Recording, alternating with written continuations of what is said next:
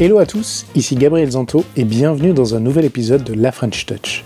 Alors pour ceux qui ne connaissent pas encore, j'interviewe des personnalités du monde du produit et du design français. En effet, aujourd'hui, lorsqu'on parle de produits ou du design, les références restent inlassablement les mêmes. Apple, Google, Intercom, Airbnb, Amazon, Spotify. Mais l'écosystème français est aujourd'hui suffisamment riche et diversifié pour que nous puissions nous aussi nous exprimer sur ces sujets en toute fierté. Mieux encore, certains de nos compatriotes ont des postes extrêmement intéressants et importants au sein même de ces grandes entreprises. Alors pendant une heure, j'essaye de mieux comprendre leur parcours, leurs envies et leurs défis au quotidien. On parle également de problématiques très concrètes qu'ils rencontrent dans leurs entreprises. Ça peut être sur le branding, sur l'organisation des équipes ou sur tout autre sujet de leur quotidien. Mon objectif, c'est que vous découvriez une nouvelle personnalité, son parcours, ses conseils, et surtout que vous puissiez vous les approprier pour vos propres projets, vos équipes ou tout simplement dans votre vie. Avant de passer à notre invité, je voulais juste vous annoncer une très belle nouvelle. Cette année, j'ai l'immense plaisir d'être partenaire de la Product Conf, l'événement annuel de la communauté produit et design. Je vais y animer plusieurs tables rondes. Alors la Product Conf en est à sa quatrième édition. L'événement cette année aura lieu à Paris, au Trianon, dans un décor absolument magnifique. Vous pouvez retrouver plus d'informations et vous inscrire directement sur le site web laproductconf.com. J'espère vraiment vous retrouver nombreux le 6 juin prochain. Voilà, retour à la French Touch. Belle écoute à vous en compagnie de notre invité. Bonjour Alex, merci beaucoup de venir sur la French Touch euh, podcast. Euh, je tenais à remercier aussi Fabrice qui nous avait mis en relation. D'ailleurs, c'était pas son entremise. Alors, ça fait plus de dix ans que tu travailles. Tu as fait une école de commerce à Bordeaux. Tout à fait. Et euh, j'ai vu que tu avais complété ça par des cours à distance sur General Assembly en UX. Ouais, et même des cours en fait le soir et le week-end. Ouais. Euh, on pourra y revenir. Ouais, on pourra. Ouais, ouais, ça m'intéresse d'avoir ton retour d'expérience là-dessus. Euh, tu es passé par JP Morgan, Ernst Young en tant que business analyst il y a longtemps, avant de partir à Sydney, en Australie en 2011. Tu vas y rester plus de 8 ans, 4 ans dans une agence, Customer Experience Company, euh, qui, je pense, va marquer un vrai tournant, tu, tu me diras, euh, qui t'a amené vraiment sur la partie Customer Experience, UX, et après, à partir de 2015, donc tu commenceras à travailler sur ce qui deviendra Running Heroes et euh, tu seras le managing director Australia et Nouvelle-Zélande. En janvier 2017, tu rentres à Paris et pendant plus de deux ans, donc tu vas être le CPO du groupe qui a été renommé depuis Sport Heroes Group. Alors là, t'en es parti il y a très peu de temps, donc euh, ça va être une interview intéressante où on va parler de ton ancienne boîte et aussi, et ce qui m'intéresse surtout, c'était tes futurs projets.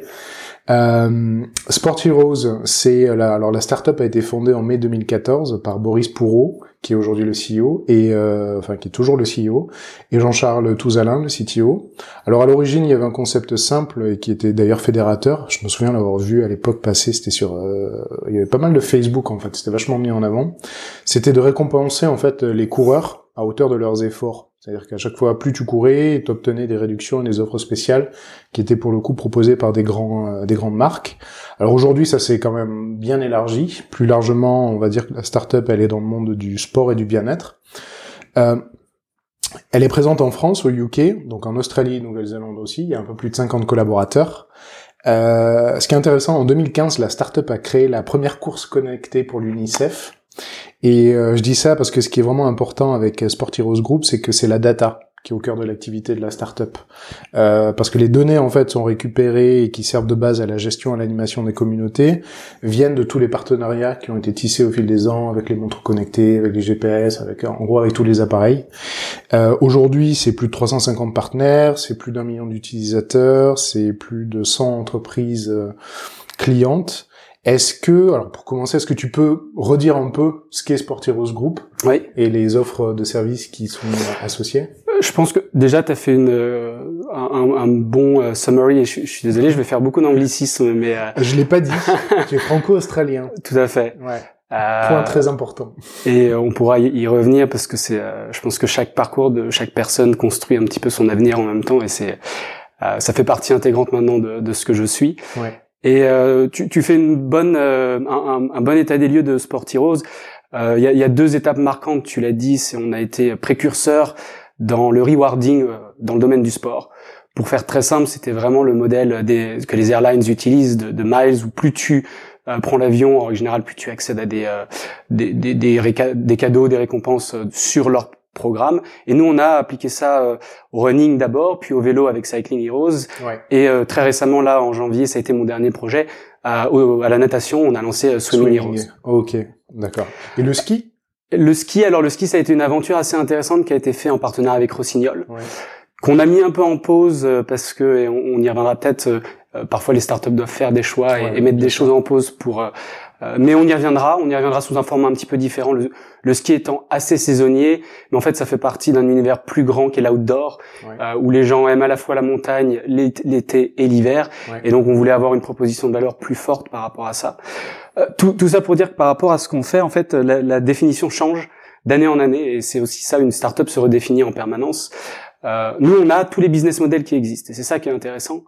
Euh, Running Heroes, hein, tu le disais, c'est une plateforme de récompense et on travaille du coup avec des marques. On a voulu euh, euh, auprès des marques proposer une alternative à l'advertising en fait et de recréer une relation plus profonde avec le consommateur direct en lui proposant des expériences et puis bah, en récompensant euh, son comportement positif et donc en fait avoir un effet euh, à long terme plus positif sur le bien-être de la personne. Ça, ça quelque chose qui a, qui a bien marché auprès des, des, des annonceurs. Et donc ça, c'est des mots un petit peu euh, de médias qu'on utilise, mais c'est comme ça. Donc on vendait des campagnes euh, un petit peu 360. Où on allait proposer à la fois euh, du digital, puisqu'on a une plateforme avec une audience assez connectée et assez répondante, engagée, et puis à la fois la possibilité de faire des événements, et tout ça sur un univers où on est un petit peu expert parce que tu disais on a 50 passionnés de, de sport en fait et donc euh, on avait envie de, de, transmettre ça à tout le monde. Euh, ça c'est un peu une définition sur le, le grand public. On a euh, c'est le type de l'iceberg. En fait, on a été une agence digitale pendant très longtemps. Ouais, c'est ça. Okay. Euh, une agence digitale. Pourquoi? Comme tu le disais, on a créé un API euh, euh, qui se connecte à, l'ensemble des trackers et donc on récolte cette data et nous on uniformisait la data pour pouvoir la réexploiter. Ouais. Donc l'idée c'était pas forcément d'un point de vue individuel pouvoir savoir qui fait quoi, mhm. mais d'un point de vue global comment on pouvait utiliser cette data. Et ce qu'on a fait principalement c'est créer un algo euh, qui permettait en fait de euh, prendre tous les sports et d'essayer de leur donner une unité de mesure similaire, le, point qu'on, enfin le point d'effort qu'on a appelé chez nous, qui permettait de comparer quelqu'un qui court, mhm. quelqu'un qui fait du vélo, de la natation, et d'essayer de, de pouvoir les comparer. Et ça nous a permis de créer un certain nombre de, de fonctionnalités. Et ça a été la base en fait de notre back-end, D'accord. Euh, sur lequel derrière on proposait des fronts à des marques qui souhaitaient animer en marque blanche leur communauté. et là on a travaillé avec UNICEF. Ok sur les courses connectées. On a travaillé avec euh, le marathon de Paris sur leur application mobile d'entraînement. Et en fait, chaque acteur qui avait des problématiques un petit peu dans le sport et qui souhaitait animer des communautés, on était là et on leur proposait des sites, euh, pas clés en main, mais des sites qu'on construisait. Et donc vraiment un modèle d'agence, on répondait à des appels d'offres qu'on gagnait et euh, ça a été assez intéressant puisque euh, moi j'ai rejoint le groupe, il y avait à peu près 3-4 euh, employés donc il y a 4 ans, mhm. et j'ai vu un petit peu tout ça de loin puisque j'étais en Australie et j'ai essayé de bootstrapper un petit peu le, le, projet là-bas. Ça on va revenir dessus, ouais, parce que en fait tu avais un projet similaire ou tu étais déjà intégré à Running Heroes à l'époque où tu étais en Australie C'est ah, c'est je vais essayer de donner des éléments de réponse euh, euh, pour déjà répondre concrètement à la question. Non, je faisais pas du tout partie de de Sport Heroes en Australie. J'étais chez chez Customer Experience Company, euh, une boîte de conseil qui était spécialisée dans dans l'expérience et la stratégie euh, client. Euh, sur des problématiques qu'on appelait multi-channel à l'époque, donc ouais. comment lier à la fois l'expérience in-store, donc dans des magasins, l'expérience digitale, l'expérience mobile, l'expérience du call center, dans un monde où, en règle générale, euh, euh, dans les grands groupes en tout cas, euh, on a des systèmes d'information qui sont pas connectés et on n'a pas du tout une vision transverse de l'utilisateur. Pour faire simple, tu rentres dans un magasin, tu te renseignes et puis après tu commandes en ligne. L'expérience était cassée, on était incapable de savoir le parcours complet d'un utilisateur et quel avait été son parcours avant d'avoir un acte d'achat. Ouais, l'attribution aussi. Exactement. L'attribution sur chacun des canaux pour voir aussi quels sont les investissements médias que tu peux faire et pondérer tes investissements en fonction de la rentabilité de chaque canal. Qu'on retrouve même dans le digital. Hein, quand tu fais une pub sur Facebook et que tu as un téléchargement qui se fait de ton application, est-ce que tu es capable de bien récéncilier les deux? Ah, On a ces problématiques-là dans, dans le digital. Mais moi, je, ce qui était intéressant, c'est que c'était un groupe plutôt traditionnel à, la base. Mhm. Et on était 10 quand j'ai rejoint euh, Customer Experience. Et quand je suis parti, il y avait une soixantaine de personnes. Et en fait, euh, on a vu, vu, des choses assez intéressantes qui se faisaient. C'était le début du design thinking, enfin en Australie, pas aux États-Unis.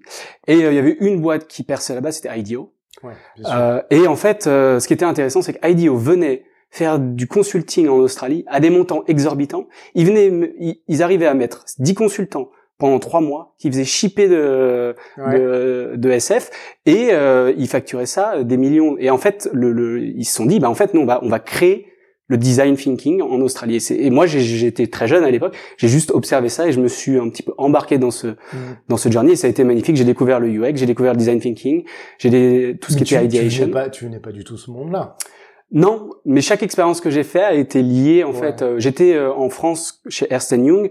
Euh, j'ai découvert un petit peu le, le consulting à l'époque sur et j'étais dans une petite business unit chez Ernst Young qui s'appelait Performance Improvement, okay. dont l'objectif était de regarder un petit peu les les process liés à l'expérience utilisateur avec une à l'époque on parlait du Lean Six Sigma. Comment on peut améliorer l'expérience utilisateur d'un point de vue process. D'accord. Euh, ok, donc c'était quand même. C'était le, mot commun, c'est customer. En fait. et c'est ça qui m'a permis de faire un petit peu euh, ce saut à chaque fois d'une expérience à une autre, en reliant toujours quelque chose, pas tout, mais juste au moins un élément qui me permettait de continuer euh, dans la voie. Bon là, on va vite, hein, parce que on va très vite. Et on, on, on, on va y un peu tout. Je vais, je vais euh, clôturer le sujet de peut-être Sportiros pour finir en disant euh, aujourd'hui, et c'est un peu ce que moi j'ai j'ai voulu apporter pendant ces deux dernières années, c'est de le business model d'une agence, c'est assez simple, c'est un euro de chiffre d'affaires est égal à un euro de valorisation de ton entreprise. Mhm. Euh, c'est aussi très fluctuant et lié à tes... Euh, donc en gros, tu recrutes quand tu as beaucoup de volume et puis dès que tu as plus de volume, tu, tu réduis euh, et tu... Donc l'idée, c'était plutôt d'aller vers un modèle en SaaS. Euh, et donc c'est ça que moi j'ai essayé de mettre en place, de créer un SaaS. Donc on, on a regardé tout ce qu'on a fait, on avait créé plus de 30 sites internet. On a regardé le champ fonctionnel et le scope fonctionnel et après les business models de ces différents euh, sites pour essayer de créer un seul et unique produit qui va répondre à deux enjeux chez nous, le bien-être en entreprise avec un vrai modèle en SaaS et une licence, et euh, ce qu'on appelle nous le, B2C ou le consumer, où là on a plutôt des sites grand public mhm. où on propose euh, Running Heroes, Cycling Heroes aux gens et de, de, de, rejoindre une communauté et de vivre un petit peu leur passion pour le sport. D'accord. Et notre mission, c'est partout, c'est de, de, donner aux gens l'envie de, de, faire du sport en fait. D'accord. Ah c'est intéressant. C'est toi qui as structuré l'offre euh, en interne en fait? Bah, c'est-à-dire le modèle aurait pu continuer ad vitam potentiellement sur un modèle d'agence ou en réponse à appels d'offres et puis euh, ça se développe comme ça. Je pense que très vite en fait euh, nos fondateurs ont, su que c'était pas vers là où ils voulaient euh, se lancer et je pense que il y a des choix difficiles dans une startup quand on se, se cherche. Au début, on a des, on a de l'attraction, mais ça veut pas dire que le business model du début soit le business model de demain. Et d'ailleurs, en fait, nous, notre vision, on, Là, aujourd'hui, euh, on fait beaucoup de médias, mais c'est vrai que notre ambition, c'est pas forcément, c'est beaucoup plus développer l'aspect communautaire mhm. pour pouvoir être au plus proche des utilisateurs et, et avoir une marque tellement belle, ce qu'on appelle les love brands, pour que peut-être un jour on arrête complètement l'advertising pour simplement avoir un écosystème euh, qui s'auto-régule euh, en, en, proposant des expériences nous-mêmes, en, euh, pas en marque blanche cette fois-ci pour le des marques, mais carrément au nom de notre marque, parce que les gens voudront s'associer à notre marque. Ouais, parce qu'il y a déjà des, euh, enfin, je voyais l'observatoire du running connecté, il y a un magazine même, The Running Hero Society, quatrième euh, quatrième numéro sorti. Il y a quand même pas mal d'initiatives autour de la marque Sports Heroes Group. Là, t'en es parti, ça fait que quelques temps. Qu'est-ce qui, alors j'ai deux questions. La première, c'est, euh, t'as été CPO euh, t'avais pas du tout ce background au départ. Donc comment, euh, quelle a été cette expérience en tant que CPO, tes challenges, ce que t'as appris, et deuxième pendant, qu'est-ce qui t'a, bah, qu'est-ce qui t'a motivé à passer à l'étape d'après et donc euh, partir sur de nouveaux projets? Peut-être commencer par l'expérience CPO déjà. Euh, au, au sein de la startup, vous étiez combien dans l'équipe produit? Alors moi quand j'ai rejoint, euh, il n'y avait pas d'équipe produit en fait. j'étais tout seul. euh, après on, on avait euh, on avait deux designers. Euh, donc j'ai très rapidement récupéré le, le, les designers et on a tout de suite voulu vraiment bien cadrer leur rôle vers du product design. et donc ça c'était quand j'avais j'avais pas de product manager donc. Alors quelle différence tu fais? Oh, bah, le, product designer, euh, il a plutôt un background de design d'interface. Euh, moi, j'ai une définition que j'aime bien du product manager. Euh, oui, c'est un généraliste, mais c'est celui qui a pas peur de faire ce que les, les autres veulent pas faire. Mhm. Dans une entreprise et dans une entreprise qui a peu de ressources ou qui est limitée, le bon product manager, c'est celui quand on est autour d'une table et qu'on dit faudrait faire ça, il y a personne qui lève la main, bah, le product manager il, va prendre le relais. Et en fait, c'est ça qui, qui fait au, au, cours de sa vie, c'est-à-dire qu'il y a plusieurs gens qui travaillent parfois en silo ou parfois en équipe.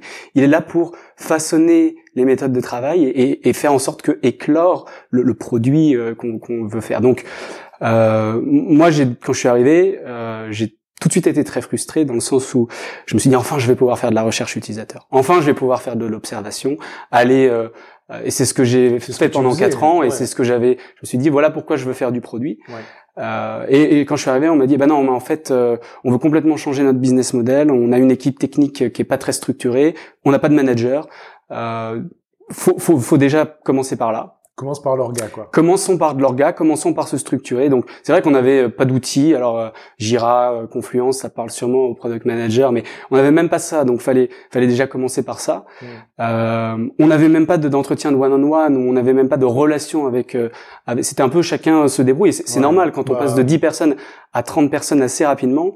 Euh, si personne n'a vécu du management Exactement. ou n'a la possibilité de regarder vers le haut et de se dire j'ai vécu ça bah, à minima je vais reproduire ce que j'ai vécu. Exactement, et eh ben en fait on, ça, a du mal à prendre. Et donc euh, moi c'est ce que j'ai pu apporter tout de suite. Et j'ai travaillé énormément avec notre notre euh, CTO et notre VP engineering d'abord sur du management euh, d'abord sur de l'orga. Mhm. euh, et puis après au bout d'un an bah après je me suis dit bah maintenant je vais pouvoir construire un peu plus mon équipe. Et donc c'est là où euh, on a redéfini mon scope fonctionnel aussi. Donc moi j'ai pris la chaîne complète en fait de valeur, ce que j'appelle du product. Ça part de, la recherche utilisateur, du design d'interface, mais aussi du, j'aime bien et je suis assez content de l'avoir dans mon scope, le, euh, le customer support.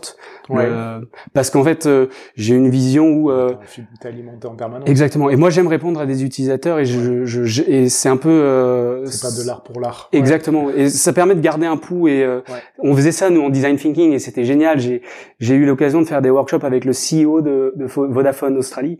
et on commence le workshop et euh, euh, on lui dit bah voilà, on va passer deux heures dehors. Euh, et on l'a amené dans son propre shop Vodafone et on lui a dit achète un téléphone, une carte SIM et installe-la. Et, et il, s'est dit ah mince c'est compliqué, j'ai pas compris, j'ai même pas réussi. Ce que moi aujourd'hui je dois vendre c'est mon business. Et en fait du, ah, coup de se remettre dans la peau de son, son utilisateur deux secondes, c'est ça qui est, qui est puissant. On faisait appeler des CEO leur propre call center pour qu'ils se rendent compte du temps d'attente, pour qu'ils se rendent compte de se faire passer entre deux ou trois opérateurs où il n'y a ah pas de transmission. C'est, je te mets le nez dedans. En fait, Exactement, mais c'est ça qui est puissant et quand il, en fait, c'est ça qui est le, les boîtes de conseil font quand même des choses assez intéressantes. C'est, faut que ça parte du haut, il faut que ça parte du bas, il faut que les deux se rencontrent. Mmh. Euh, sans l'approbation du top management, il y, a rien qui se passe. Ouais, exactement. Ouais. Et ça, c'est donc le consulting en ça, est essentiel. D'accord. Quand tu me parles de l'organisation structurée, fournir des outils, ça c'était quand tu étais de retour à Paris ou quand déjà depuis l'Australie tu le faisais ça? En fait, l'Australie c'était plutôt du business. D'accord. C'était plutôt essayer de euh, développer l'activité, euh, construire la communauté locale, euh, trouver des partenaires. Euh, c'était aussi euh, explorer un nouveau marché. Mhm. Euh, qui n'était pas du tout sur la roadmap. Euh, quand j'ai contacté Boris et que je lui ai dit je veux lancer en Australie, ils avaient levé 300 000 euros, ils voulaient peut-être lancer l'UK, mais ils se sont dit écoute, euh, pourquoi pas, mais là, nous, c'est pas du tout nos plans. bah débrouille-toi, et puis si tu te débrouilles bien, on, on verra. Et je me suis débrouillé et ça a plutôt bien marché. On, va revenir sur cette expérience en Australie, j'ai des questions. mais j'ai fait du produit indirectement. C'est-à-dire qu'en fait, j'ai préparé à l'internationalisation de notre produit. D'accord. C'est-à-dire qu'on avait un produit qui était euh, franco-français et qui avait un scope fonctionnel qui nécessitait une adaptation pour pouvoir être adapté au marché australien. Et ce qu'on a fait pour l'Australie, on l'a tout de suite fait pour le UK. Et donc en fait, c'est mon background produit a servi parce que j'ai travaillé avec un dev sur comment en fait euh, préparer le produit à l'internationalisation. Donc j'ai fait du produit, d'accord, euh, sans enfin euh, sans la prétention de, de, vouloir construire le produit à l'époque, puisque je, après une fois que moi j'avais le produit, j'allais pouvoir l'utiliser. Ah c'est intéressant. Et euh, t'arrives, il y a personne. Euh, et donc la, la construction de l'équipe, là quand t'es parti, c'était combien de personnes l'équipe produit T'avais structuré comment? C'était quoi? Alors on a changé trois fois d'orga. Mhm. Euh, au rythme en fait des, euh, des besoins business de l'entreprise. Euh, la première orga, donc on était plutôt, donc on avait deux product designers et on était donc trois. Et on travaillait. moi, je faisais tout ce que eux pouvaient pas faire sur la partie produit, donc beaucoup de scope fonctionnel, beaucoup de, de business model, beaucoup de où je faisais des algos aussi. Je voyais ah l'algo de points, des choses comme ça que j'ai trouvé assez passionnant. où nos devs aussi faisaient énormément de choses sans le produit pour pouvoir avancer et prenaient des décisions. Euh, tiens, on va on va accepter ce nouveau tracker. Euh, et il n'y avait pas forcément de produit derrière ou de réflexion derrière. Sur les partenaires Exactement. etc. Ouais. Euh, donc petit à petit, en fait, euh, on a changé l'orga. Quand on a décidé on arrête de faire l'agence, euh, ben on a euh, mis deux trois devs sur la construction d'un produit. Euh, et ce qui a lancé un peu tout ça, c'était le B2B. Donc on s'est dit voilà, il y a quelque chose à faire du B2B. On a construit un nouveau produit pour le B2B qu'on a appelé United Heroes. On a même utilisé une techno différente parce que le lead dev adorait l'Aurelia, donc on Aurelia, Aurelia, qui pas forcément un framework qui est, qui est, bien connu. Ouais. Euh, donc il, a commencé à travailler euh, sur sur ça. Euh, et donc en fait, on a dédié un product euh, designer sur le sujet. Et donc on a créé une sorte de petite squad sans vraiment la, lui donner ce nom-là. Et notre autre designer est resté sur le cœur de métier. Donc on a on a vécu avec un petit peu de, de, de squad comme ça. Jusqu'au moment où bah, de MVP on est passé à un produit à peu près stable sur la partie B2B. Et on s'est dit maintenant le nouveau focus c'est le mobile. On n'avait pas d'application mobile en fait. Ah, euh, on était que en, web et donc on s'est dit il faut qu'on lance une appli mobile. Mhm. Euh, et donc là on a refait une squad mobile on a pris deux devs et on a pris un designer et on a refait une squad mobile et euh, très organique. Euh, c'est assez organique et ça se faisait assez naturellement.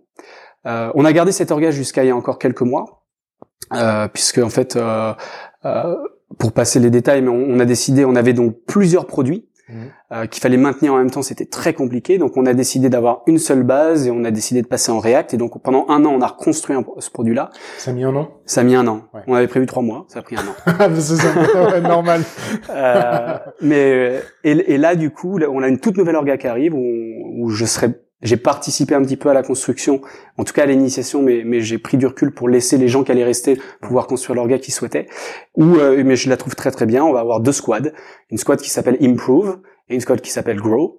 Euh, donc dans Grow, il y a toute la partie en fait acquisition de nouveaux users, onboarding, première expérience, et dans la partie Improve, c'est des problématiques et des KPI de rétention. Donc déjà deux, deux KPI un petit peu différents pour les deux teams. Mhm. Donc c'est assez intéressant de le voir que en ayant deux KPI un petit peu différents, on va avoir des focus un petit peu différents dans les deux équipes. Euh, on a recruté un PM qu'on a mis qui, gère un peu les deux et là il y a un deuxième PM qui arrive prochainement. Donc on va avoir vraiment une orga produit avec des fronts, des backs, euh, des intés, des product designers et des product managers, tout ça managé par notre VP engineering. OK. Et ça, ça représente combien de personnes 20 personnes. 20 personnes. Ah ouais. Donc euh, on passe de tel seul à 20 personnes en l'espace de 4 ans au max. C'est ça. OK. Euh, donc l'équipe product and tech qui a, qui a un peu mergé. Euh, avant moi, je faisais product marketing, donc oui, j'ai géré aussi tout le marketing. Euh, on, a, on avait un demi million de, de budget euh, marketing, donc j'avais aussi un, un j'ai recruté un product euh, marketing, marketing plutôt product, enfin plutôt brand à l'époque. C'était euh, parce qu'on avait un petit peu envie de faire une love brand, mais on s'est rendu compte que c'était trop tôt. Donc, euh, euh, on est plutôt orienté maintenant vers des problématiques plus de SEO, SIA, mmh. d'acquisition, d'avoir un beau site qui, qui drive du trafic avec des livres blancs, des choses comme ça. Donc, du marketing. Et puis, bah, le, le, customer support où on a mis en place des, les outils, on a structuré tout ça avec deux personnes aussi qui s'occupent que de ça, mmh. mais que petit à petit, en fait, le le customer, c'est aussi un point d'entrée euh, souvent vers le, le, produit et les postes de, P, de PO. Euh, donc, euh, on construit un petit peu aussi avec avec Chloé qui gère le le, le customer success. Bah, comment on peut transitionner ça vers aussi un, un rôle un peu plus produit. C'est intéressant parce que quand je t'entends, je vois du t'as as quand même un profil hyper polyvalent. T'es capable de me parler de SEO, SIA, marketing, t'es sur la partie bizdev, t'es sur la partie produit. D'ailleurs, c'est ce qui ressort aussi euh, quand je notais euh, sur ton profil LinkedIn, tu me dis que t'as quatre piliers, l'entrepreneuriat, le sport, le design par l'impact et l'écologie. Donc on sent que t'es quand même euh, protéiforme, plein de trucs. Euh... Bah moi, le, souvent j'aime bien dire que je suis un entrepreneur. Ouais. j'ai pas des bonnes idées mais je, je suis un entrepreneur dans, dans l'exécution et dans l'action.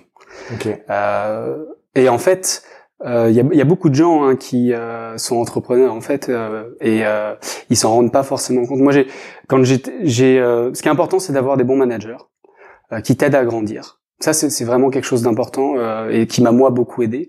J'ai été inspiré par beaucoup de, de, femmes managers aussi parce que je trouve qu'elles ont des qualités exceptionnelles et qui elles arrivent beaucoup plus à, à se transcender pour l'autre. Euh, et ça, ça se ressent dans le monde de l'entreprise et ça fait du bien. Tu l'as vécu où ça? Je l'ai vécu en France, euh, chez Ernst Young. D'accord. Euh, mais je l'ai vécu en Australie euh, où mon mentor, euh, au sein de la boîte, on avait des mentors. Chaque junior avait un mentor. D'accord. qui était une femme, Freya Elliott, qui m'a beaucoup aidé aussi à me poser des, des, bonnes questions. Et en fait, moi, elle m'avait dit quelque chose d'assez intéressant. On avait quatre type de mission chez, chez Customer Experience Company, assez varié. Hein. C'était de la stratégie, de la recherche utilisateur, de l'implémentation et du Customer Feedback Loop. Et euh, je voyais les gens autour de moi commencer à se spécialiser, à devenir bons dans leur domaine et des experts. Et, et, et j'étais frustré parce que j'avais pas du tout, je voyais pas ça chez moi. Et elle m'a dit non mais on ne veut pas le faire avec toi. T'es la seule personne qu'on peut prendre et mettre sur n'importe quel sujet et tu te débrouilleras. Ah et du coup, elle m'a dit faisons une force. Et, et, moi, je suis parti sur ça. Et le produit est génial pour ça. C'est que parfois, il faut se poser avec même un financier pour construire le business model d'un produit.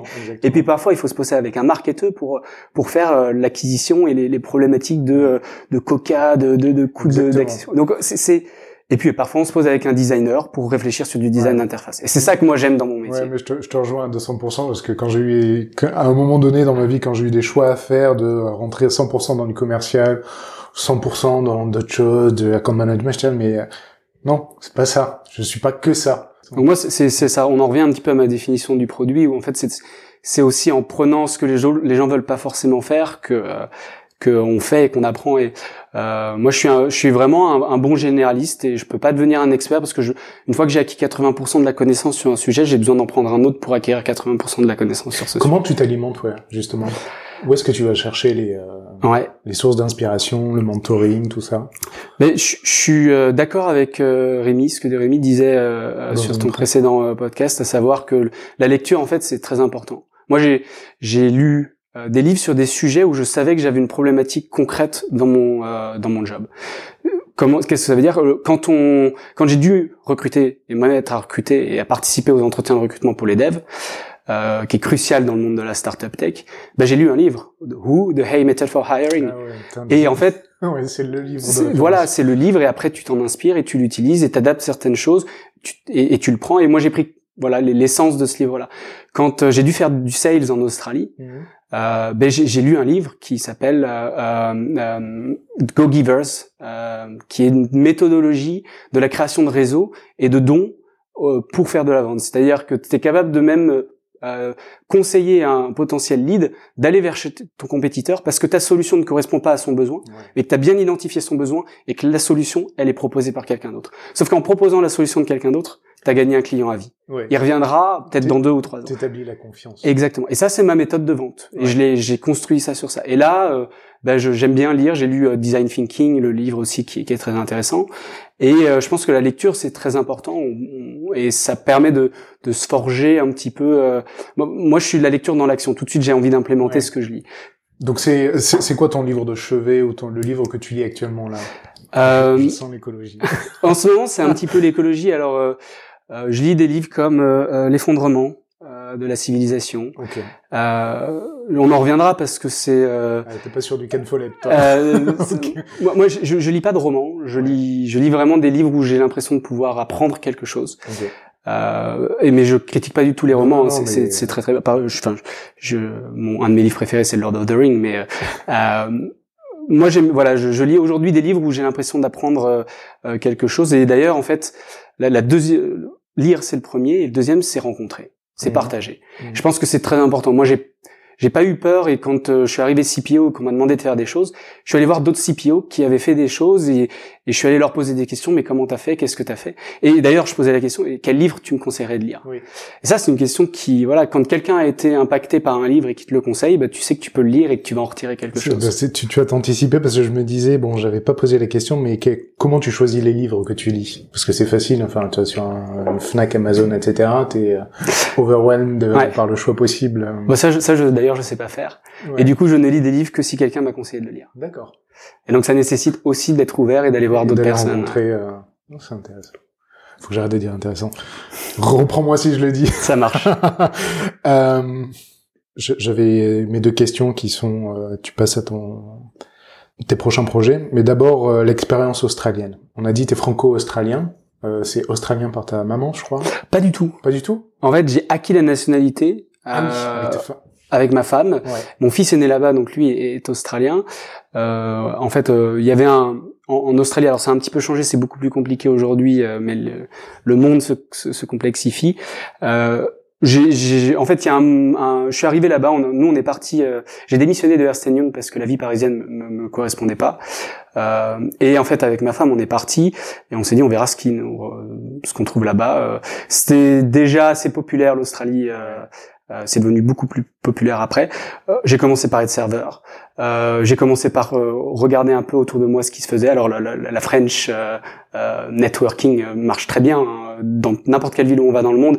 Il y a des Français et qui sont très ouverts, donc c'est un bon point d'entrée de, de, de, de se reconnecter à ça parce que on, on peut partager aussi des racines et des et les, euh, les expats aiment beaucoup aussi euh, Ouais. euh, parce que la France est belle, même si la France on la quitte. Ouais, la France est belle de loin, ouais. souvent. Et, et en fait, euh, il y a plusieurs étapes à franchir. Il faut d'abord avoir un visa de travail. Ouais, c'est ça. Au Ouais. départ, c'est quand même le visa. hein. C'est le visa de travail. C'est une entreprise qui, qui, qui accepte de te le donner. Après le visa de travail, tu euh, peux te faire euh, sponsoriser pour devenir résident permanente.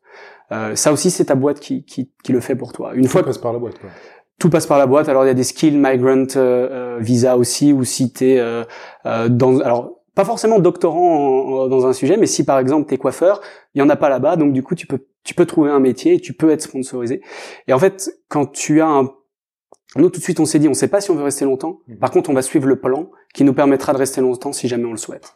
Et on a, on a franchi chaque étape dès que c'était possible, en, en payant les visas qu'il fallait, en, en- et au bout de cinq ans, on a pu devenir euh, euh, citoyen euh, australien. Et, et aujourd'hui, j'aime bien parler parfois avec, euh, je parlais avec un, un- quelqu'un qui travaille, qui, qui était chez nous, chez Sport Heroes, euh, qui est parti chez Spendesk, Oui. euh, et qui est marocain franco-marocain, de parents marocains mais né en France. Et, et, et ce qu'il me disait, moi je le ressens aussi en fait, c'est-à-dire que euh, lui en tant que marocain en France, il se sent un petit peu rejeté parce qu'on lui dit qu'il est marocain. Mmh. Et quand il rentre au Maroc, auprès des Marocains, il est français. Ouais.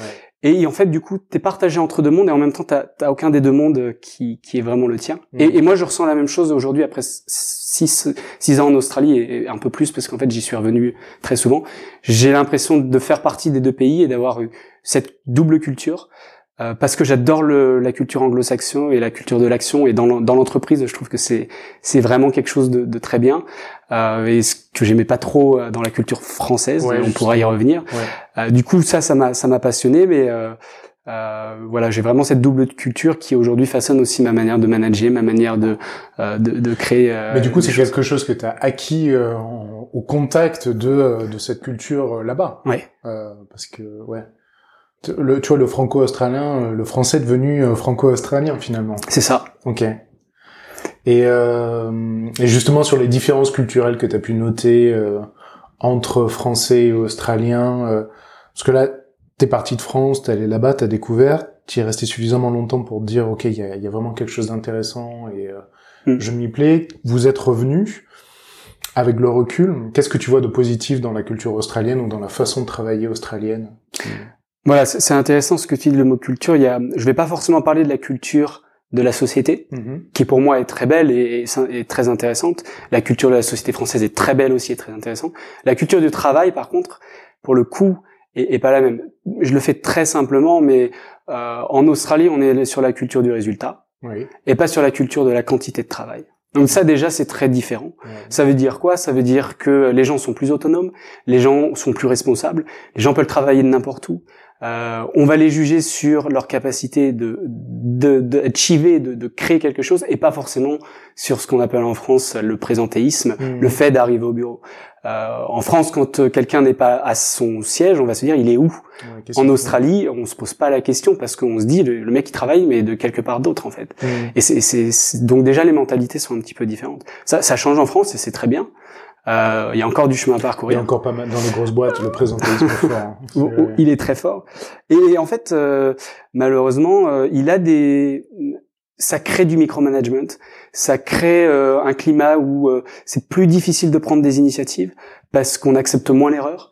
Euh, on dit souvent un entrepreneur qui crée sa boîte en France et qui rate, c'est un entrepreneur raté. Et c'est vrai que dans le modèle anglo-saxon, un entrepreneur qui crée une entreprise et qui rate, il recrée une entreprise tout de suite après, et parce qu'il a appris de ses erreurs. Oui, c'est ça. Et on n'a pas encore ça en France, et c'est ça que je. Ça change pas mal quand même. Ça change. C'est ça qui est, qui est intéressant d'être en France aujourd'hui, au final, et parce que ça bouge. Et euh, ce qu'on voit dans le produit aujourd'hui, c'est très beau. Euh, enfin, le, product management, euh, c'est en pleine effervescence à, Paris, mais aussi en France, et ça, c'est bien d'être. Euh, mais du, du, coup, je fais ce lien entre plus d'autonomie, plus de responsabilisation des personnes, mais à un moment donné, t'as besoin. Enfin, on revient sur cette notion. T'as besoin d'être alimenté, t'as besoin d'être mentoré, t'as besoin de, de, faire un peu de shadowing et tout. tu vois, t'es jeune, tu commences. Ah, tu vas tout savoir faire comme ça, tu vas apprendre sur le tas, d'accord, mais mm. Est-ce que tu as eu l'impression pendant ton expérience australienne d'avoir été euh, tiré vers le haut et vraiment euh, aidé en ce sens-là à apprendre, à prendre plus d'assurance en toi, à être plus compétent dans ton taf, etc. Ou euh, c'est vraiment tu, te démerdes et puis au fur et à mesure tu finis par acquérir ce qu'il faut pour pour faire ton taf correctement? c'est un peu des deux. je pense qu'en effet, sur des compétences assez techniques, sur certains métiers, on apprend beaucoup au contact de gens qui sont un peu plus experts. Mmh. Euh, et puis après, en fait, ce qui est très important, c'est la prise de recul. Et je pense que les gens le font pas, et pas assez. Et parce qu'on on, prend pas le temps de le faire, mais c'est super important. C'est parfois de se poser. Euh, moi, je le fais tous les quatre ans. J'ai remarqué ça, mais ça peut être plus souvent. C'est de se poser, de savoir qu'est-ce qu'on a appris, euh, qu'est-ce qu'on aime, sur quoi on est bon, euh, il y a, eu, j'ai découvert très récemment et j'ai fait ce workshop-là et j'ai eu la chance de pouvoir le faire, la méthode Ikigai, qui est un concept japonais. Ikigai, ça veut dire quoi? C'est euh, la raison d'être. Euh, et en fait, c'est se, se, poser aussi sur soi et de comprendre qu'est-ce qu'on aime, dans quoi on est bon, comment on peut être payé dans, la société. Ah et le dernier élément, c'est de quoi le monde a besoin. Et quand on répond à ces éléments-là, on trouve sa passion et sa vocation. Et donc, la passion, c'est à la fois ce qu'on aime et là où on est bon. Et la vocation, c'est ce dont le monde a besoin et ce qu'on aime. Et quand on arrive à pouvoir lier les deux, après, on arrive à, pouvoir valider aussi son projet professionnel. Et ça, c'est bien de le faire. Alors, il y a on peut le faire à suivre la méthodologie de A à Z, mais on peut déjà même le faire euh, juste un petit peu. Enfin, dans quoi je suis bon, qu'est-ce que je veux apprendre, euh, c'est quoi pour moi? Et moi, c'est ce que j'aimais faire en tant que manager pour pour les gens avec qui j'étais, c'était de savoir où, où est-ce qu'ils sont bons aujourd'hui et, et, vers quoi ils veulent aller demain et comment je peux les aider. Euh, moi, j'avais que des gens plus experts que moi. Hein. Le product designer, il était, j'allais pas lui dire euh, le pixel, il faut le faire rond, enfin un bord arrondi. C'était son expertise. Moi, je pouvais juste prendre du recul sur son design, dire c'est quoi le problème qu'on a essayé de résoudre, est-ce qu'on a répondu à cette problématique-là? Mmh. Euh, et, et, quel est notre KPI et comment on va pouvoir mesurer l'impact. Euh, mais et c'est ça que j'aimais pas ou, un petit peu, enfin ce que je, je regrette, c'est parfois de euh, de vouloir, si, si on, on, confie la tâche à quelqu'un de faire quelque chose, il va la faire différemment que soi. C'est naturel. Les bons managers, ils, ils prennent et ils utilisent ce qui a été fait. Les mauvais managers, ils refont. euh, et, et, moi j'en ai connu beaucoup des, des, dans le consulting des mauvais managers où tu prenais 50 slides, et ils prenaient, ils refaisaient tout. Je dis mais enfin t'aurais pu dû le faire directement. Après j'ai compris et on m'avait dit une phrase très belle, très dur de créer, c'est très facile de critiquer et c'est vrai. Hmm. C'est-à-dire et, et, après quand on c'est en fait, le premier, le premier travail difficile, c'est d'avoir sorti toutes les sens et d'avoir fait de la recherche.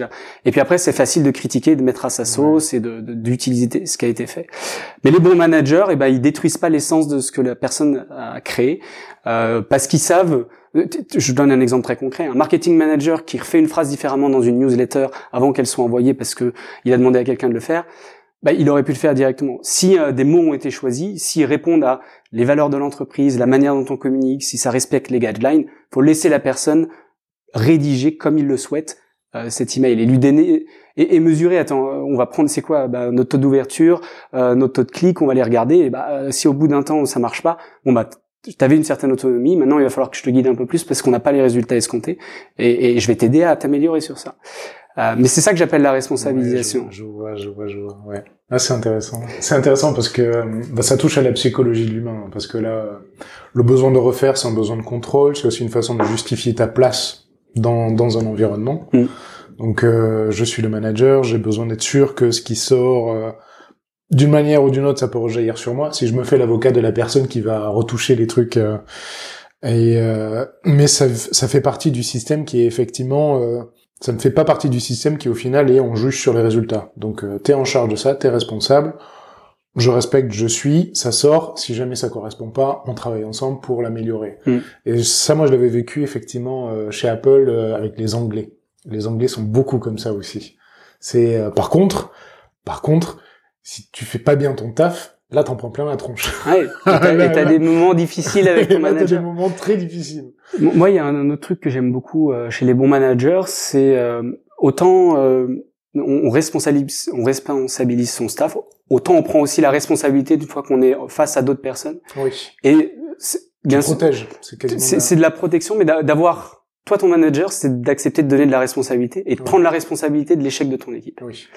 Et, et ça, du coup, c'est c'est- nous aussi, on- en tant que manager, on a cette responsabilité. T'as déjà eu des exemples, des, des cas comme ça où tu, euh, bon, ouais, Bien sûr. t'as- pris pour les échecs de, de ton équipe? Ou, ou- ou- bah, moi je- déjà je, alors je l'ai vu euh, dans le sens inverse j'ai fait du travail qui était pas forcément de, de bonne qualité j'ai quand j'étais consultant ou alors quand tu arrives dans un monde design thinking que t'as pas forcément fait beaucoup de enfin t'apprends aussi ton métier tu, tu fais des erreurs euh, et en design ça se paye cher parce que quand tu fais une recherche utilisateur euh, si tu respectes pas bien le process et que tu commences à inséminer des idées euh, au sein de et que tu euh, en fait euh, euh, Oui. tu avais déjà un problème, en une solution de ton problème, et en fait, tu l'as un petit peu insimilé, donc tu as biaisé ton ta recherche, et donc le résultat, ton rapport à la fin, il va complètement être biaisé.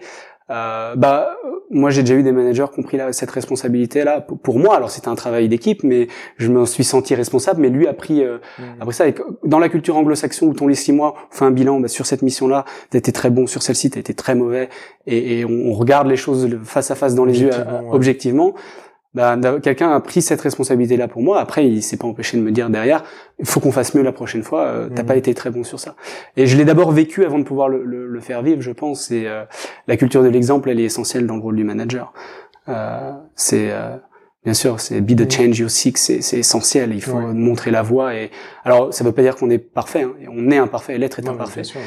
Euh, mais euh, on essaye au moins d'avoir ses propres euh, les valeurs auxquelles on croit. Et moi, j'ai développé beaucoup de valeurs et de culture autour de, de l'entrepreneuriat et de, de comment. Et ben, si on n'est pas déjà le propre, euh, si on pratique pas soi-même euh, ça, c'est, Ouais. compliqué. Il y a plein de sujets intéressants. Il y a- il y a plein de sujets et- sujets, hein. Attends. Je te laisse reprendre ton souffle. Ouais, et, euh, non, mais j'étais euh, parce que je, je revenais, euh, je revenais à ton ton introspection japonaise là. Je me disais, c'est tu t'as fait ça tout seul? Non, j'ai été aidé par quelqu'un. Ouais. Euh, même si euh, il y a beaucoup de ressources en ligne euh, qui se font, mais euh, euh, qui se trouvent, pardon. Euh, Pour les auditeurs vers qui on pourrait, il y, a- il y a quelque chose qu'on peut. Alors moi c'est, euh, je me souviens pas de son nom de famille, il s'appelle Damien euh, qui, qui m'a aidé, qui est un ancien entrepreneur euh, qui avait créé sa, sa start-up, qui, qui a souhaité m'aider parce que euh, bah c'est la force du réseau. En fait, j'ai rencontré un autre entrepreneur qui m'a parlé de, de Damien et euh, qui m'a dit bah, je te mets en relation. Et en fait, quand j'ai vu Damien et je lui ai dit mais tu me donnes deux heures de ton temps, rien n'est grave. Enfin pour- pourquoi tu fais ça? Il me dit bah, euh, Stan qui était euh, la personne qu'on a- m'a demandé, il m'a dit que t'étais un ami. J'ai- Du coup, je, y a pas de Ouais, souci, je, je t'aide. Et en fait. Euh, c'est ça aussi la, la force du, du réseau et euh, euh, c'est ça qui est beau et donc en fait il m'a il m'a donné deux heures de son temps et je pense que moi euh, euh, je serais je suis pas encore en mesure potentiellement de suivre le pro de, de, de transmettre ça mais d'aider déjà les, les, les prémices de réflexion je pense que je suis capable de le faire donc on peut me contacter déjà Ouais. si on le souhaite euh, pour réfléchir à ça Ouais, avec- sympa. ce sera avec plaisir. Euh, et euh, le sujet de base, hein, c'était de se dire, de, de se poser un petit peu, de faire une Oui. introspection. Ouais, les quatre ans.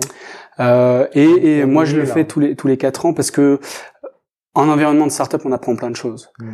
Euh, moi, j'ai vu tellement de candidats en entretien qui arrivent et qui ont pas pris du recul, qui disent ah ouais j'ai fait ça et en fait quand tu creuses et que tu utilises la, la méthode euh, euh, du de Wu, euh, de Hey Method for Hiring, les gens ont pas mis des, ils ont pas euh, créé euh, vraiment euh, les grandes tendances de ce qu'ils ont fait et ils ont pas mis les mots dessus.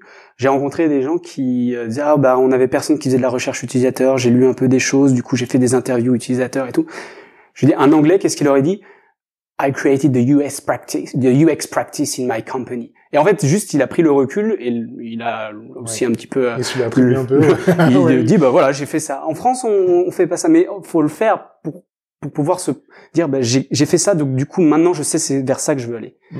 J'ai j'ai touché à ça donc maintenant je veux l'explorer plus ou je l'ai touché ça fait partie de ce que j'ai Donc maintenant, je veux aller vers autre chose. Hmm. Et les, les, les l'appropriation là. Il, faut, de- il ouais. faut euh, le, le faire. Il faut pas avoir peur de- d'avoir eu des échecs, mais aussi des réussites, et puis de le dire, et puis de, de, de un peu labelliser, de, de conceptualiser ce qu'on a fait, Mhm. de dire bah oui, j'ai- j'ai j'ai- j'ai appris du UX sur le terrain. Alors on n'appelait pas ça comme ça dans ma boîte parce que on le faisait, et qu'on, mais maintenant je prends du recul et je me dis ah en fait, En fait, c'était déjà- ça que je faisais. Ouais, ouais. c'est comme j'ai fait du produit sans, sans Oui, jamais ça. savoir que je faisais du produit.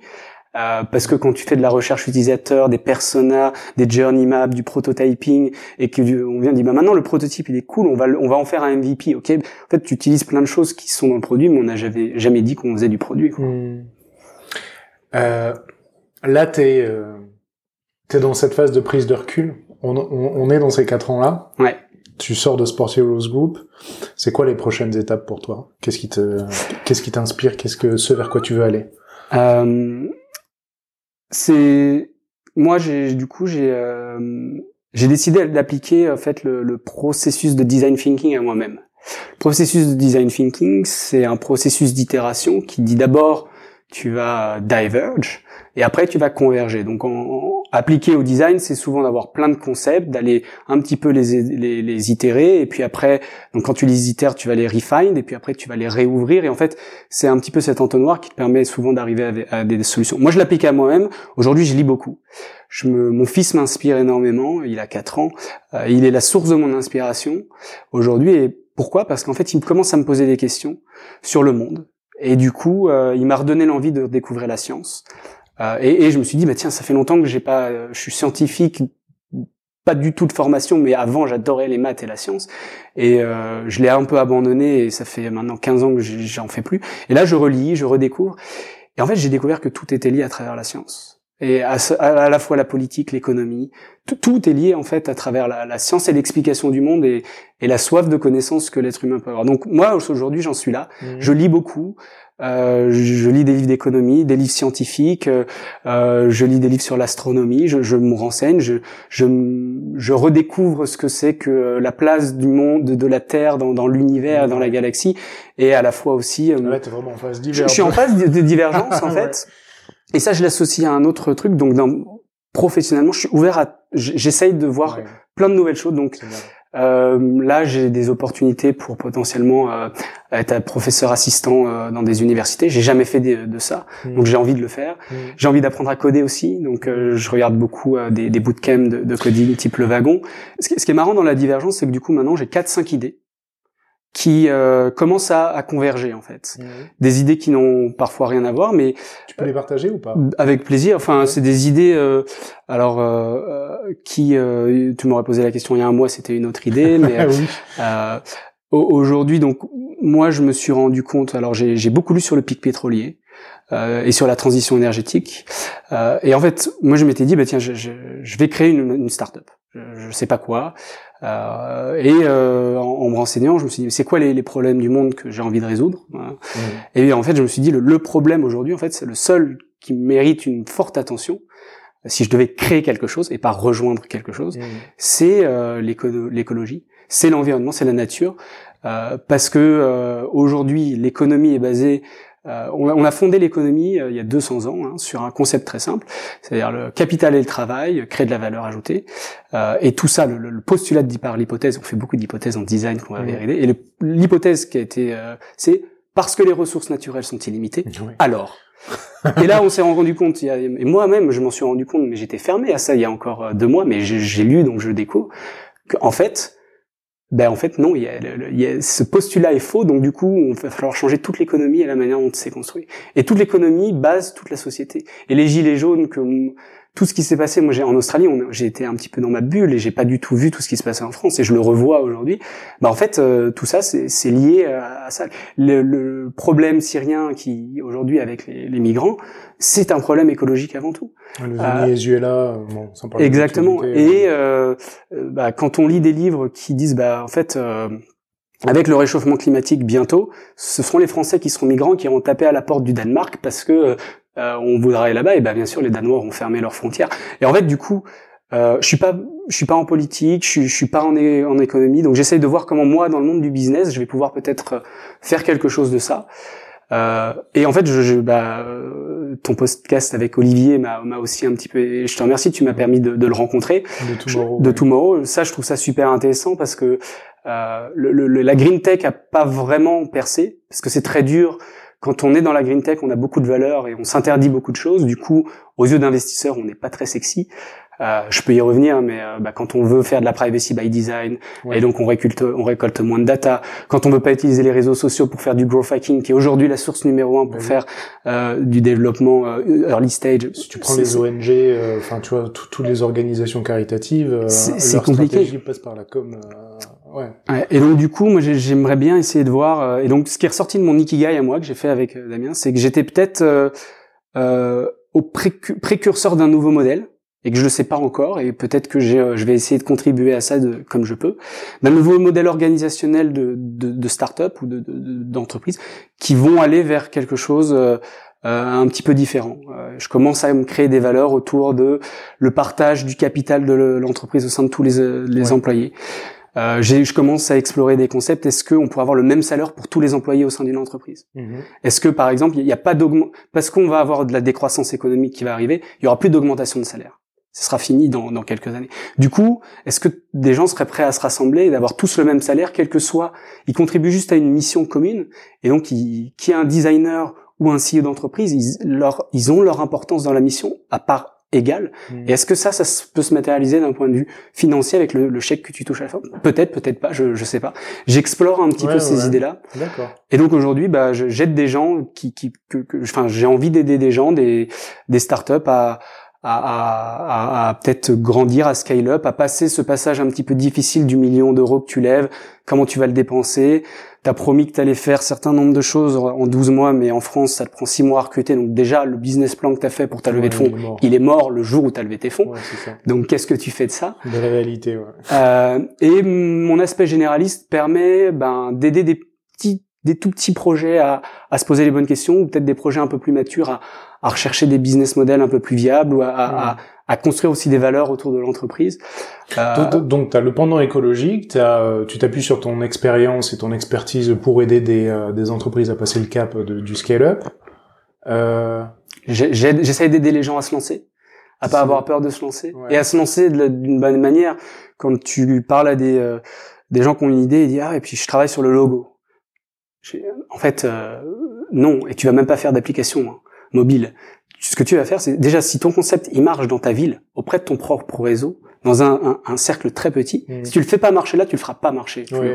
Donc moi, quand j'ai lancé Sport Heroes en Australie, j'ai commencé dans mon quartier. Je suis allé voir toutes les courses qui se passaient à Manly, là où j'habitais, et je suis allé voir tous les groupes de runners de Manly, et pendant trois mois, je n'ai fait que ça.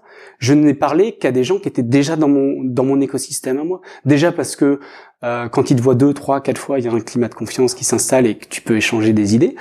Et puis, euh, si j'étais pas capable de réussir ce challenge-là à une échelle d'un quartier, j'allais pas attaquer Sydney et puis j'allais j'allais pas attaquer l'Australie qui est un continent hein, et, et, pas euh, un pays. Donc déjà en tant qu'entrepreneur, la première chose à faire, c'est de d'essayer de le faire marcher à une toute petite échelle. Euh, un groupe WhatsApp, ça suffit à faire marcher de, de une communauté hein, mmh. euh, et de, et de l'échange. Blablacar marche sur WhatsApp avant de devenir Blablacar. Euh, donc ça, c'est des choses que j'essaye d'immiscer, dans, de, de, penser différemment et de voir ce que j'appelle les euh, step by step. Il y a des étapes intermédiaires avant d'arriver vers le, le, rêve dont on a et qui nous drive, mais qui euh, qui fait aussi que beaucoup de gens se lancent pas parce qu'ils voient pas les étapes intermédiaires. Donc tu me demandais de partager des, des idées, mais ça c'est des, des, petites idées. Donc non mais c'est important. C'est euh, bah, j'en ai j'en ai plein d'autres. Ouais, un, un, exemple d'autres idées par exemple. Ouais. Bah euh, euh, moi ce qui est intéressant, qui, traite, qui tourne dans ta tête en ce moment, qui te réveille à 3 heures du mat. Ben euh, jour, alors moi je, je m'étais passionné un petit peu sur le sujet de l'éducation des, des, des jeunes générations et de leur apprendre la compétence qui pour moi est essentielle, c'est l'entrepreneuriat. Donc c'est la, c'est la compétence de pouvoir se poser des questions. Ouais. L'école va nous apprendre des connaissances. D'ailleurs, les connaissances changent. C'est-à-dire ce que j'ai appris moi il y a 20 ans déjà, enfin, il y a 15 ans, il y a certaines choses qui sont fausses, et qui sont plus vraies aujourd'hui. Et puis il y en a d'autres que à l'époque, bah, ça m'intéressait même pas de les apprendre parce que mmh. donc c'est apprendre en faisant, bien sûr. C'est regarder les nouveaux modèles d'enseignement qu'on a dans les pays euh, nordiques. Et moi, l'idée que j'avais eue, c'était euh, de pouvoir en fait euh, lancer des défis de création d'entreprise à des jeunes avant 15 ans, donc entre 15 et 16 ans, et de, de, de se donner trois mois pour vraiment créer quelque chose et de les exposer à tous les métiers euh, sans leur dire. À la fois le marketing, le brand, la compta, la mmh. supply chain, parce que euh, quand tu crées un produit physique et que tu le vends sur Internet, il y a tout ça. Faire un site en anglais. Qu'est-ce que tu penses que ça peut leur apprendre, ça? En fait, c'est je pense qu'en exposant les jeunes à tous ces métiers-là, ils vont se rendre compte, ils vont commencer à créer des appétences pour des sujets. Et moi, la force que je pouvais leur apporter, c'était de pouvoir tirer le fil une fois qu'ils avaient créé cette appétence-là. Si quelqu'un te dit, j'ai bien aimé quand on, on a regardé euh, les, les, coûts des matières premières, on a calculé des marges, on a mis ça dans des fichiers Excel, on a modélisé. Euh, je, T'as des traits de personnalité. exactement. Et, bah en fait, peut-être que je peux t'amener vers. Euh, je, connais des CFO qui vont peut-être pouvoir te parler de, de start-up, de, de, leur métier à eux et de voir comment eux, ce que tu as fait là, en fait, ils le font à une échelle un petit peu plus mmh. grande. Et puis après derrière, on pourra dire, bah, si c'est ça qui t'intéresse, voilà les différentes étapes que tu peux faire. C'est peut-être plus une école de, de, commerce que tu vas faire. Euh, et, et, en fait. Euh, tu peux faire ça sur, sur plein de sujets. Il y a des gens qui vont être passionnés par les mots quand tu vas travailler sur ça. Ils vont ils vont se creuser la tête ou les images. Et en fait, ils vont quoi? Ils vont travailler sur du storytelling, sur de la marque. Et peut-être que c'est un peu plus du marketing ou du product marketing qui va les intéresser. Et j'en connais et du coup je pourrais les faire rencontrer. C'était, c'est ça, c'était une idée. C'est dur de s'attaquer au modèle de l'éducation. Ouais. Euh, l'éducation, un vrai sujet aussi, même titre que l'écologie, puis même potentiellement. Euh... Bah, les, les, les, deux sont liés et c'est ça qui est, qui est, intéressant et du coup ça lie à l'entrepreneuriat. Donc du coup, je, je, dans cet écosystème-là, je sais pas ce que je vais faire, mmh. mais je, déjà dans l'idée, je, je, je suis confortable. Et le sport? Tu, tu laisses tomber. Euh, alors pour les auditeurs, il faut savoir que Alex est quand même ultra caissé, ultra sportif. Euh, ça, ça, reste un de tes quatre piliers. Ça reste un de mes quatre piliers euh, parce qu'en fait, euh, il a été aussi l'initiateur de beaucoup de choses. Donc je peux pas le, le renier aujourd'hui. Mmh. Euh, moi aujourd'hui, alors euh, en effet, le, le, sport est devenu une manière de vivre. D'ailleurs, je fais plus du tout du sport comme avant, où avant je me lançais beaucoup de défis, je faisais des marathons, des choses comme ça. Aujourd'hui, je suis plutôt actif 30 minutes par jour. D'accord. Euh, et je fais, j'ai fait plein de sports dans ma vie, et donc du coup, je fais un petit peu encore de tous ces sports-là. Donc je vais courir, mais je vais faire du vélo, je vais faire de la natation, je vais aller à la muscu, je vais m'étirer, je vais faire du yoga, de la méditation, que j'appelle un sport de l'esprit, mais qui est aussi important que les autres.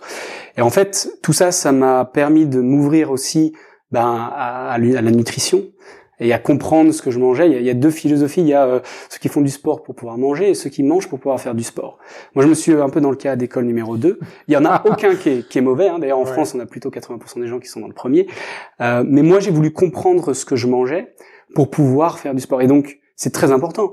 Si on mange du glucide, on va être dans un effort intense de courte durée, des sprints pendant une demi-heure. Si on mange des lipides, on va pouvoir être dans le sport d'endurance et tenir 3 ou 4 heures. Donc en fonction du sport et du challenge qu'on veut faire, il est très important de lier à la nourriture qu'on va manger. Euh, après, quand on lie à la nourriture, on lie à la qualité de la nourriture. On sens, du coup, l'environnement euh, arrive comme par magie, euh, et la science arrive comme par magie. En fait, tout est lié. Le sport, c'est un petit peu une manière, en fait, pour les gens déjà de euh, s'attaquer au problème de soi. Hmm. Et quand on a résolu un petit peu le problème de soi, on va résoudre le problème des autres.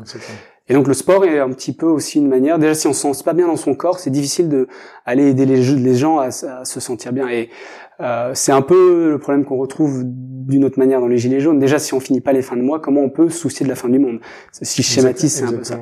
Mais en fait, du coup, le sport pour moi, c'est ça. Et donc, ça reste très fort euh, chez moi. Et du coup, j'ai l'impression, j'ai le sentiment, et c'est pour ça qu'il y a certaines startups qui sont plutôt dans le bien-être et dans le sport, que j'apprécie de, de, aujourd'hui d'échanger avec eux et peut-être d'accompagner demain, parce que c'est un très bon pilier, une très bonne valeur pour aussi potentiellement se rapprocher de la nature, se rapprocher d'un certain bien-être intellectuel et d'être mieux avec soi-même pour pouvoir demain être mieux avec le monde et les autres. Je vais faire plein de choses, plein de petites choses, et puis j'accepte le processus du design thinking, j'accepte d'être perdu, j'accepte de pas connaître la, la solution parce qu'elle va à un moment donné venir à mes yeux et elle va être évidente à ce moment-là.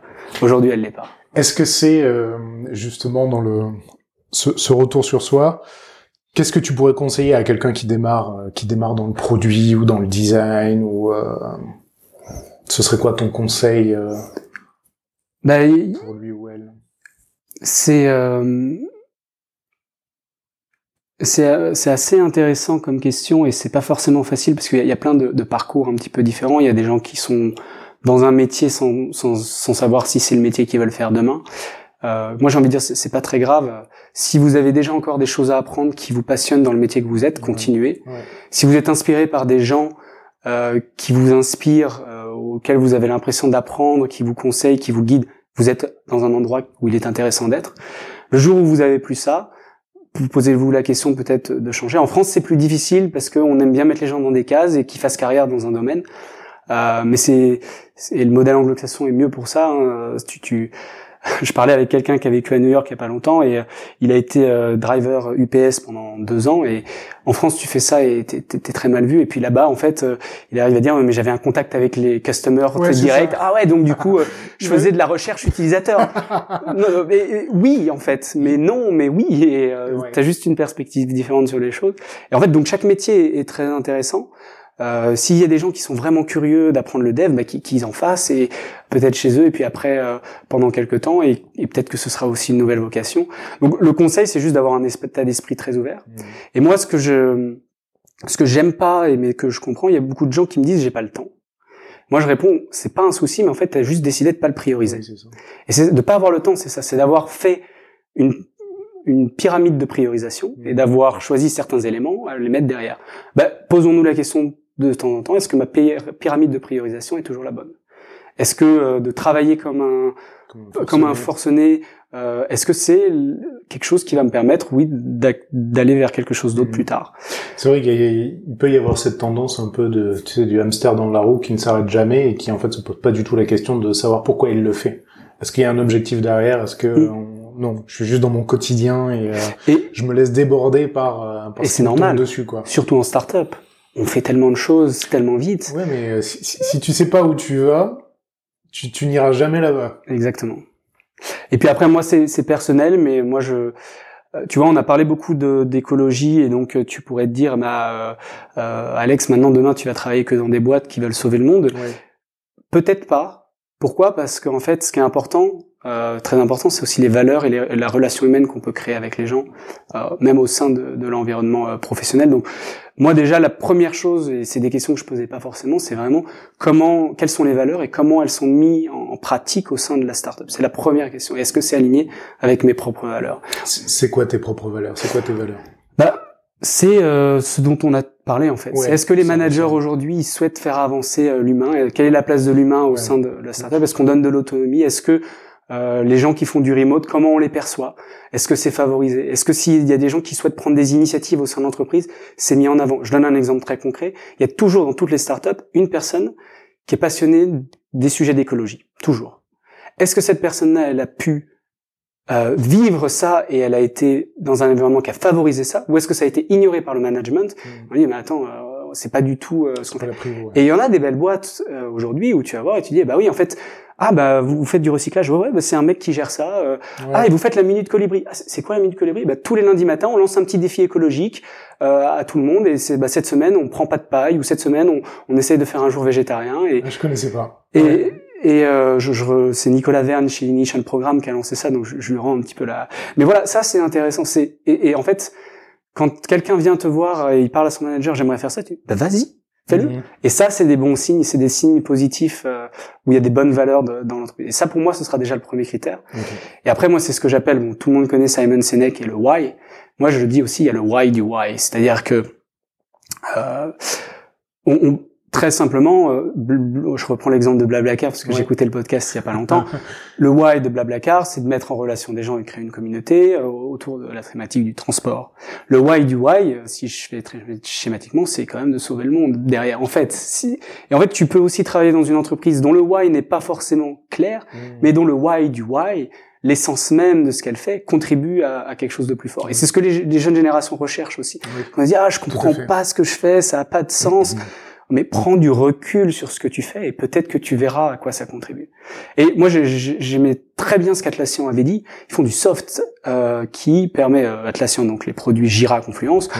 Euh, si t'es euh, développeur là-bas ou même designer, tu peux te poser la question, mais à quoi ça sert euh, le système que je fais? Et en fait, euh, Atlassian disait très bien, mais nous, on donne l'outil qui, permet aux gens de créer. Ouais, ça. Et, et ça, c'est tu te lèves plus le matin pour ça que pour euh, juste faire du, du soft, tu vois. Exactement. Et après ils disent bah ouais, bah nos clients c'est aussi la NASA et ils envoient des mondes euh, sur Mars, euh, enfin des, gens sur Mars. C'est des boîtes qui veulent changer les choses et du coup une aspiration plus grande que ton ton day-to-day. Et ça, je pense que du coup, ça aide peut-être les gens aussi à arrêter aussi de, de toujours remettre en question aussi leur job et d'accepter aussi. Parfois, il y a des choses qui sont où on voit pas la valeur ajoutée directe, mais il y a un impact plus grand Hmm. avec la prise de recul. Donc, on en revient à la prise de recul et à se poser des questions un petit peu. Ça, c'est le conseil que je donnerais. Parfait. Bah, merci beaucoup, Alex. Bah, merci à toi. euh, C'était une expérience super intéressante et euh, euh, voilà, merci. Voilà, c'est tout pour la French Touch. Alors, avant de vous quitter, quelques petites choses. D'abord, encore merci à notre invité pour son temps et pour son retour d'expérience. Comme d'habitude, vous pouvez retrouver toutes les références, les outils, les personnes qui sont citées dans l'épisode. Pour cela, il vous suffit d'aller directement sur le descriptif du podcast, sur l'appli de votre choix, vous cliquez dessus et vous serez redirigé directement sur le site lafrenchtouch.fm. Si vous souhaitez me contacter pour me poser des questions, pour me proposer de nouveaux invités ou juste me faire un feedback, vous pouvez le faire directement sur Twitter. Le pseudo c'est @lafrenchtouchfm tout attaché. Alors je veux prendre un peu de temps aussi pour vraiment vous remercier d'avoir écouté jusqu'ici d'abord. J'espère surtout que l'épisode vous a plu. Et si c'est le cas, n'oubliez pas, vous pouvez me le dire en mettant un petit commentaire ou une note 5 étoiles sur iTunes de préférence. Ça me motive beaucoup et surtout ça aide à faire connaître le podcast. Voilà, merci pour tout et à très vite pour un nouvel épisode de La French Touch.